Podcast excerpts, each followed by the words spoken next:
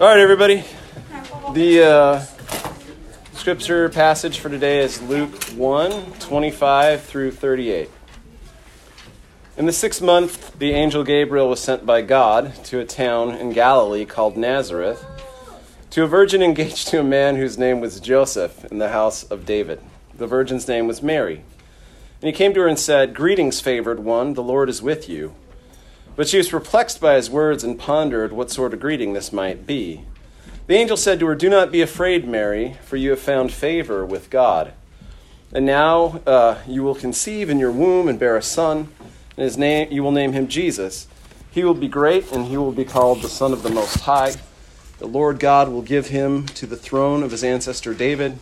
He will reign over the house of Jacob forever, and of his kingdom there will be no end. And Mary said to Gabriel, how can this be, since I am a virgin? And the angel said to her, The Holy Spirit will come upon you, and the power of the Most High will overshadow you. Therefore, uh, the child to be born will be holy.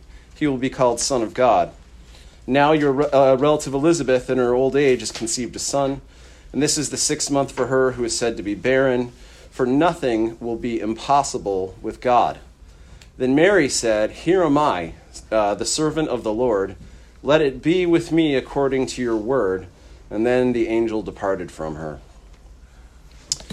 So Trey started us out in Advent on, uh, uh, I don't know, I thought the series on this so called Malachi. Is that, am I saying that right? No. Oh, no? Oh, thanks, Mom. Uh, was, uh, was great. And the thing that struck me most about it was that, you know, it's a book about the role of judgment in uh, directing and protecting God's people. Um, you know, the metaphors like refining a metal or, uh, I don't know, being washed with launderer's soap, uh, a number of different ones in there. The, the sense of those is that the point of God's judgment is not just to punish us or to uh, show us what we've done wrong, but the point of God's judgment is to prepare us for things that are laid out for us, for tasks that God has for us. In other words, the, the narrative there is, is that uh, with God, uh, we are transformed. We are different and aimed at a purpose which is bigger than and more important than whatever our own designs are. So, even though it doesn't feel like it, judgment is about favor.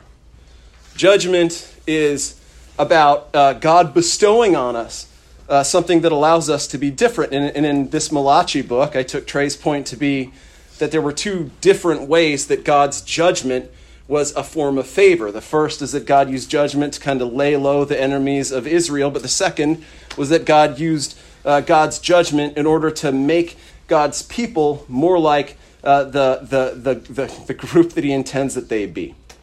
So, for the rest of Advent, we're going to talk about favor. We're going to talk about who is favored, what does it mean to be favored, and then importantly, what that favor requires of us. And so we're going to look at Luke because it's the uh, gospel that hangs its hat most on this idea of being favored as a way of telling the story of Jesus' emergence. So, like the, the non catchy, son, you can do something with this, but the non catchy title of this sermon is uh, Favor, Fear, and Prophecy. Uh, and it, it includes I, uh, if you ask, wonder why I'm dressed like Fred Rogers today, it's because it includes a hot take on Mary that we'll have to see how it pans out. Who are God's favored people? Well, Israel for sure. Uh, and in the narrative, as we all know it, Mary is favored. The shepherds are favored. We imagine prophets and kings are favored. There's lots of folks who are favored. And I guess the real question is are we favored? In one sense, we always say, oh, yes, God blesses us. Of course, we're favored. But we have this kind of weird way of thinking about who exactly it is uh, is the focus of and who it exactly it is that displays God's favor. Part of the difficulty is that if you're not like a recognized prophet or an anointed king or, or a prominent uh, member of the North Carolina medical and or eye care community, for the rest of us, uh, if you're not uh, visited by an angel in a field or uh, if you're not uh, if you don't have visitors come to to see you, we don't quite have a good uh, sense of what it is that indicates the fact that you're favored. It's hard to understand who exactly is the object of favor in a way that doesn't make favor, uh, in, you know, something that's distributed to everybody and not entirely relevant. So the, the, the kind of theme I want to look at here is that there's this there's a there's these kind of parts of what it means to be favored. Right? Here's my and it, has four parts instead of three, so I'm totally breaking with the uh, typical evangelical tradition. Bang, take that. To be favored is to be seen, is to be chosen, is to be transformed, and is to be made responsible for something. That the punchline of God's favor is that God sees us, God chooses us, God transforms us, and finally, God makes us responsible for something that He asks that we do for the kingdom. Which seems kind of simple, but it, it actually, as you dig into it, it's kind of it's an interesting interesting theme. Favor is something that we either kind of misunderstand or sometimes we spiritualize it. It's another thing I'm going to talk about a little bit this Advent, or we trivialize it. So First of all, we under, misunderstand the idea of favor because in our culture, favor and favoritism are the kind of opposite of pure or true love. So the primary place we talk about it is, you know, we talk about a parent that favors a kid, or you talk about someone in the classroom who, you know, favors the teacher's pet. And for us, favor is this kind of concept of a partiality for a person that oftentimes we ascribe to being I don't know, like you favor someone, they're, they're your favorite kid because they're an easy kid or because they're the kid whose personality is most like your, you. So that when we talk about favor and favoritism, we typically understand it as like the limited human version of true love. And the idea that we think about in, in terms of our faith life is that we want to get rid of uh, favor for particular people so that we can love everyone unconditionally. But we don't have a particularly good sense that there is something beautiful about being the object of favor. That to love someone is to bestow on them a favor that is unique. That's not, not something that I think, besides, especially outside of romantic relationships, we have a very good sense of. One of the ways that we solve the problem of favor is we spiritualize it.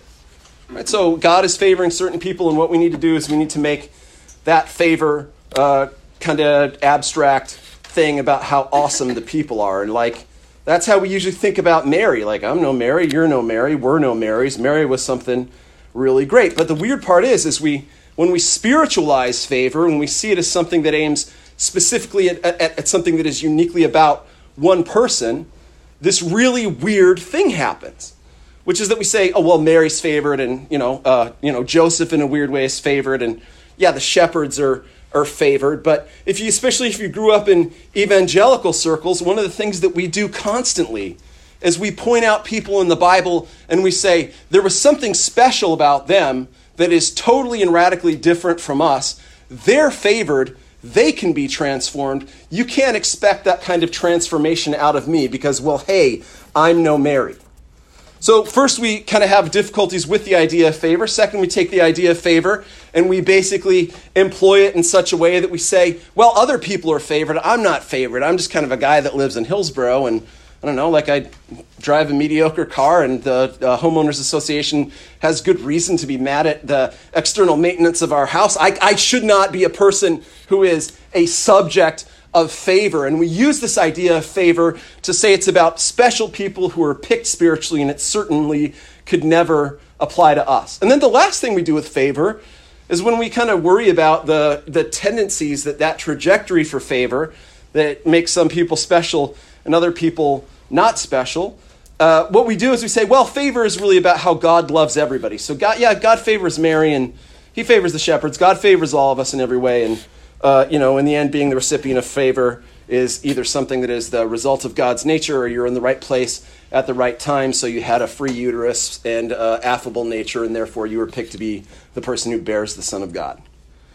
Our, it's difficult for us to think about favor in the way that folks would have thought of in the ancient world as something that was about you being the direct recipient of a charge which is about bearing a mission and is about bringing that mission for the purposes of advancing God's kingdom. So that's our challenge to figure out at Christmas what favor is, not misunderstand it, not trivialize it, not spiritualize it, not see it as something that's just randomly about God's weird preference for the folks in and around Bethlehem at that time, but to see favor as something which is directed towards specific people, in which specific people are transformed and given responsibilities, but then to see those people as exemplars of, as possibilities for the favor that is extended to all of us. That each one of us can be seen, chosen, transformed, and made responsible for something that advances the kingdom of God. So let's, know, let's think about it in terms of Mary. So, you know, in the passage we have for today, uh, Gabe's come to Zechariah and uh, it told him that John was on the way and that he was going to prepare the word of the Lord, etc. And after Gabriel finishes dropping off that message, he comes to a virgin named Mary and says, Greetings, favored one, the Lord is with you. I mean, you know, you knew this part was unavoidable. The word for favor is beautifully interesting. So the word is kecharitomene, and it means you are favored, but the root of it is uh, karitu, like is the same word that came through that uh, terrible abomination of a language, Latin, to become our word charity. So this word uh, uh, has these three distinct and simultaneous meanings. It means, ready, to make graceful. That when we extend this, it makes a person graceful. It means to pursue or bestow with grace and accept. And it also means to see the grace that is in someone. This idea of favor is so beautiful because it has within it the idea that God sees a grace that is in us, God transforms us so that we have a certain grace, and God gives us a grace which is always and only uniquely God's. And the concept favor has all these meanings in it together at once. These meanings, which are, in a weird way, even contradictory. So it's no wonder that Mary has to stop and be like, what exactly are you saying, Gabriel? Because what, what, what has been said to Mary by Gabriel is that God has made her graceful, God has accepted her pre existing grace, and that God has uh, accepted or given her a kind of grace. And there's these contradictory, beautiful meanings all at once. You are made graceful, you are given grace, you are found to be already full of grace it, it's, it's gorgeous and it demonstrates all the different ways that it's hard for us to think about favor. The difficulty is not that God is, you know, or Gabriel as messenger of God is, is contradictory here. The incredible beauty here is that though it may be hard for us to understand that all of those things are present at once, God, who's bigger than our ability to understand or conceptualize, has in this idea of favor something which is both about God uniquely picking and pointing towards and seeing a grace that is in us, about God transforming into, us into something that was worthy of grace, and simultaneously about God giving us a grace which can only and always be God's and not ours. That's the beauty of God's love. There's no rational justification for why we deserve it, and at the same time, God creates us to be the inherent bearers of us. That's the beauty of God's love as demonstrated at Christmas. We don't deserve it, at the same time, we are made to be uh, recipients of it. We are made in a certain way with a path and a trajectory towards which we uh, could deserve it. We are made to be the recipients of the greatest gift in the world that is given at Christmas, and simultaneously, we could never be worthy for it the gorgeous, incredible beauty of Christmas, that it is at the same time God's excessive and God's irrational gift to us that we could never warrant, and simultaneously the reason for and the reason why we were made and our direction in the cosmos is towards being the recipients of that gift because God makes us in God's own image. It's beautiful. Gabriel says to Mary after saying this, Don't be afraid. You found favor with God, and now you will conceive in your womb and bear a son. You will name him Jesus. He will be great, and he will be called the Son of the Most High, and the Lord God will give him to the throne of his ancestor David. He will reign over the house of Jacob forever, and of his kingdom there will be no end. I want to focus for a moment, it's mostly related, on that be not afraid part. What is the most important command in the Bible? If you measure it, and this, uh, this is a point Trey's made before, if you measure it just by the frequency of the command, if you measure it by the frequency of the command, the phrase, do not be afraid, appears in most translations of the Bible some 70 times. Unless you're like, you know, a New Living Translation person, so that the phrase is like, hey man, like, don't freak out. But not counting the fear nots and the do not be afraids, if you look at the Greek and or uh, Hebrew phrases that, that as a command, do not be afraid, That command happens more than any other command in the gospel. Mind bogglingly, it happens more than any specific injunction to love or to believe. Imagine how it would transform our practices of faith to say that the primary thing that God has said to us is not to be afraid because God has a plan and a purpose for us. Imagine if that was the core of Christianity, if every time folks ran around and they thought, How should I respond to X, Y, or Z? if their first injunction was, Hey, don't worry about it, God's got control. I mean, Mary has reason to be afraid. There's a large ethereal being giving her strange greetings. She's young and about to have a baby without a husband, although, you know, it's a different time. People had babies a lot younger. But, and we've heard all these reasons why Mary should be afraid before, but I can't help but think that part of the reason why Gabriel says what he does is because there is a certain degree of fear in being favored. Here's an interesting hint about that. Of all the things on Mary's mind right then, She's not interested in why there's an angel standing in her room. She's not interested in why God is sending her a personal message. She's not interested in the whole reconstitute Israel eternal kingdom thing. It's weird to me that Mary's first question is a very, very basic question about biology. I mean, I mean, think about it. Like, you know, there's a there's a you know ethereal being standing before you saying that you're going to reconstitute Israel. I guess you could you know wonder the basic biological question, but I don't know. What what is the question really about? What's behind it?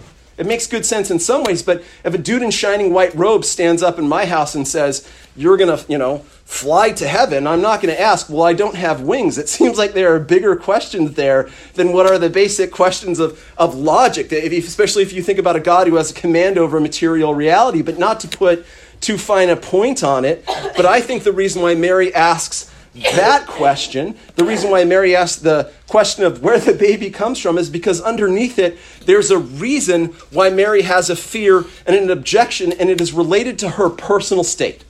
There's a lot writing what Mary has to do.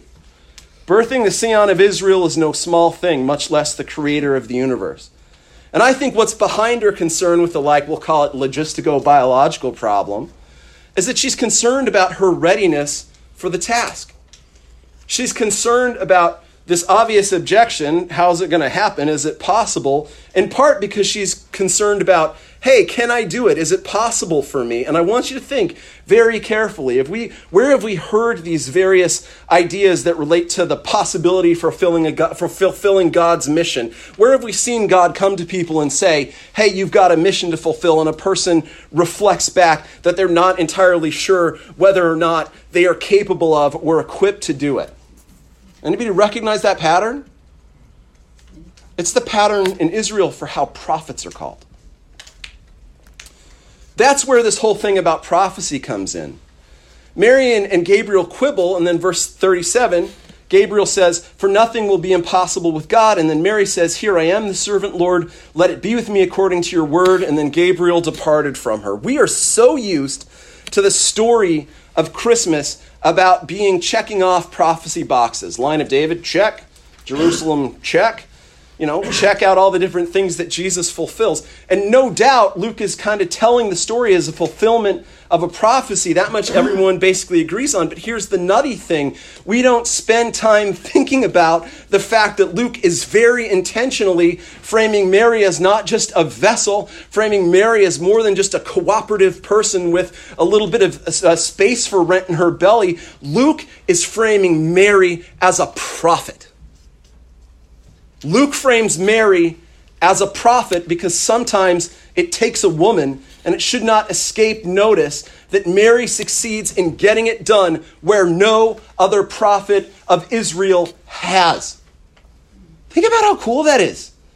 Luke is writing Mary as to see her more than just a super lucky, super nice lady. Luke is writing Mary to be a prophet, and that's why he goes through the kind of script that we have in Israel that validates a prophet's identity. A heavenly visitor comes, the heavenly visitor says, Hey, you know, uh, I'm here on God's behalf. The person has a startled reaction. What's going on? The heavenly visitor almost always says, Do not fear. The person then offers an objection. The angel reassures them about being in God's direction or purpose. They accept it and then they go. It is the basic element of the gospel that confirms that someone is, in fact, a prophet of God who is about to deliver something that is transformative. It's also the basic pattern in Luke of Mary's exchange with Gabriel. Luke is trying to say that Mary is a prophet.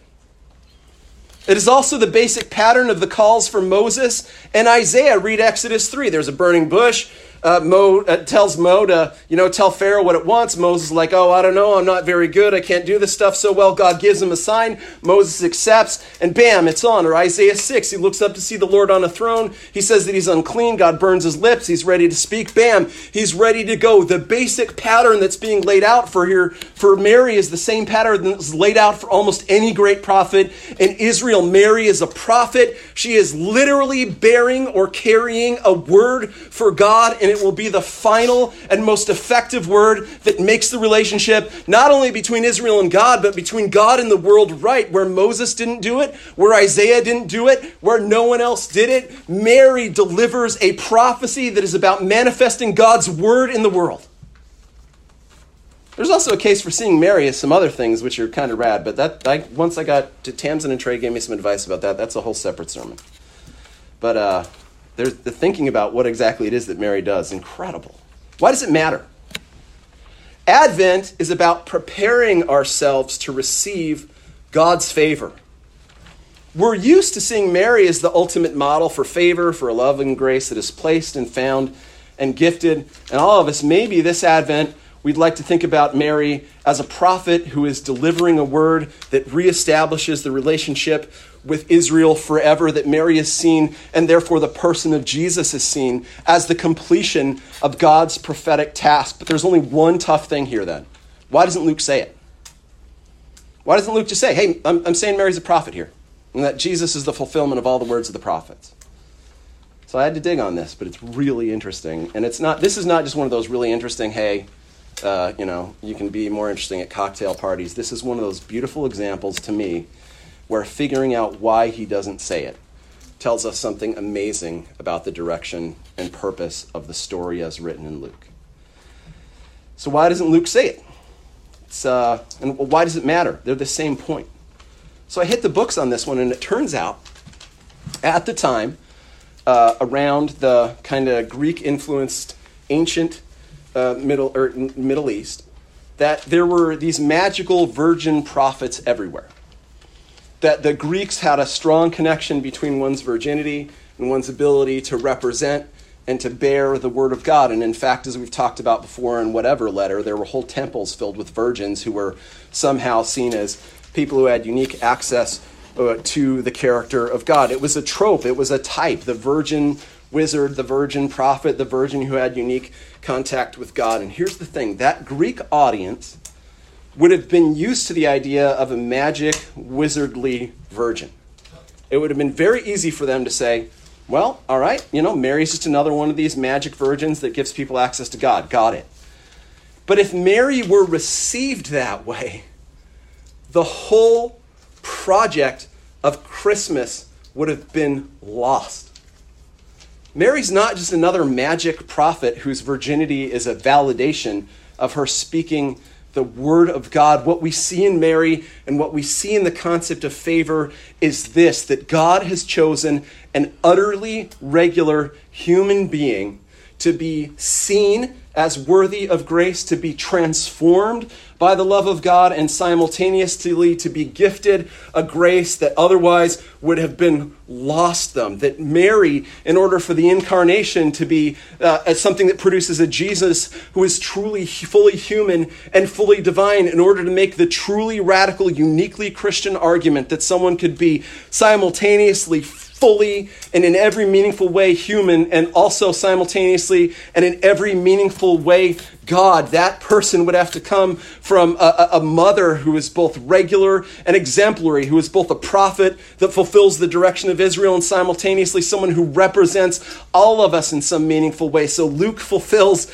this obligation by doing this beautiful trick. For his Jewish audience, he has everything lined up for them to see, oh, yeah, of course, Mary's a prophet. She goes through the script for validation. But for his other audiences who would have some issues with that, she is a real human. What is implied, but but not said is every bit as important as what is written. And that is why this matters. Mary is fully a prophet who finally brings the word of God to Israel in a way that establishes us, that establishes and transforms it. And what is true of her is true of us, and what is true of us is true of her. That because Mary is fully and in every way undoubtedly human, Mary's humanity is the test case for all of us. Christmas is the point of promise that her prophecy and ultimately delivering the, the word in the form of Jesus will be finally effective. And in doing so, every one of us is grafted in to the history of Israel, and every one of us is affirmed in every meaningful way, regardless of whether you're a man or whether you're a woman, because in the end, Mary, the woman, gets it done for all of humanity. And in doing so,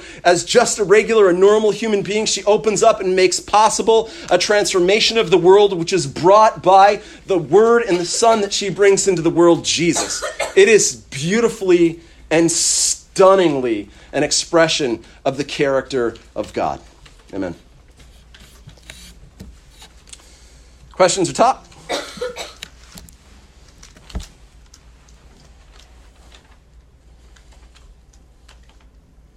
Yeah. Since the Jews of the day were familiar with all the stories of Greeks, including their thoughts about their gods, and Zeus had this habit of yep. having lots of offspring. When Mary asks her question, how is this going to happen? And the angel says the Holy Spirit will come upon you in the power of the Most High. The angel is telling Mary something that from a Hellenized community, she draws some analogy to yeah. what happened. I think so. There, and there's a lot of really interesting textual criticism of this, and it all focuses on the uh, the the verbs used for the interaction between Mary and the Holy Spirit. And the the interesting thing about that that that kind of there's a lot of debate about it, but the interesting thing about the textual critical analysis on it is that the Greeks would never have shied from, I don't know how to say this more gently, but the Greeks would never have shied from saying that the interaction between Zeus and Zeus's, you know, not lover, that's, would, would, yeah, they'd always define it as intercourse. And what's so interesting about what the angel says to Mary is they, they don't use that word. Uh, the word actually is one that is derived from, and this uh, to me this is beautiful. It's uh, as I understand it, it's derived from the uh, old Hebrew concept of ruah, that when the Spirit broods over the waters at the beginning of creation, there's a, a Greek translation of that that I think I know, and I got to double check it, but in the debates about it, that Luke is using to say it's almost as if God is brooding over Mary in the same way God broods over the concept of creation at the very beginning. And so it is also a stark contrast from the way the Greeks would have described or explained it, which, yeah, that's a great point. Oh, Linda. I like the point about Luke writing for a more Hellenistic audience would have consciously written in a way that uh, catered to the, the Greek mindset. But it makes me wonder, do the other Gospels, especially like Matthew, that was written for, uh, or even Mark maybe, for a Jewish audience? Yeah. Um, do they make stronger hints about Mary being called to be a prophet. So what's interesting is that uh, you know, what, and this is why Advent is always a funny time to prep sermons for because, I mean, John's barely got an account of it, right? Yeah. And um, uh, uh, the uh, basically it's only um, Matthew and Luke that really have a, a, detailed account of the birth in any any meaningful way. Um, you know, Mark just kind of banged Jesus is on the scene doing things, and there's some talk about his history. So, the but the relevant comparison that's really interesting that you're suggesting, and this is something that uh, you know Trey's been on for a long time, and I think it's absolutely right, is that at resurrection we don't seek to understand the context in order to say, "Aha, see how stupid you are when you think the Bible is literal. It has to be rooted to a context." At resurrection, we seek to understand the context because you can have insights like this about what it is that is being said by the Spirit in writing it this way, that it fills out the complexity and richness of the account. And so your question is dead on. Like, in the sense that we could look for Hellenistic influences in one gospel to say, well, you know, this is actually what God's trying to say, and, and the way we understand that is how it's consistent with the Hellenic mindset. And we look at the other gospels that are written for a more Jewish audience and say, oh, well, you know, there's a different set of things here. But the beautiful thing about it is if you see it not just as being about the text itself, but about being in the context, you can all of a sudden have this really rich, almost comparative sense of you can say this about God in this context, but not in this context, and it's the way we have. That's why we have, you know, if you're not a literalist, you can have a particularly rich understanding of theology because you can look at it as employed in different contexts and kind of test that out. Yeah, I think that's right. And it's like it is the to me. I mean, not to go totally meta here, but it's like the answer to the basic question of meaning and story and all the thing that we always talk about is that the model of the incarnation is what should be our model for understanding. A literalist is a person who says the reality of God is simply uh, the truth that's contained in it. An incarnational reading says God is manifest different history to points, times, and cultures, and that doesn't make God, you know, random or trivial or simply a result of our culture, but in the very same way that Jesus is the embodiment of the of the person and character of who God is by reading in that way we can have a richer and fuller and more even more certain understanding of who God is because we see the ultimate truths of our faith as embodied in uh, and moving through historical context to understand something greater about him. But don't tell any of our literalist friends that I said that because it implies that their reading is somehow lacking. Anything else? All right. Good. Uh, prayers to the people.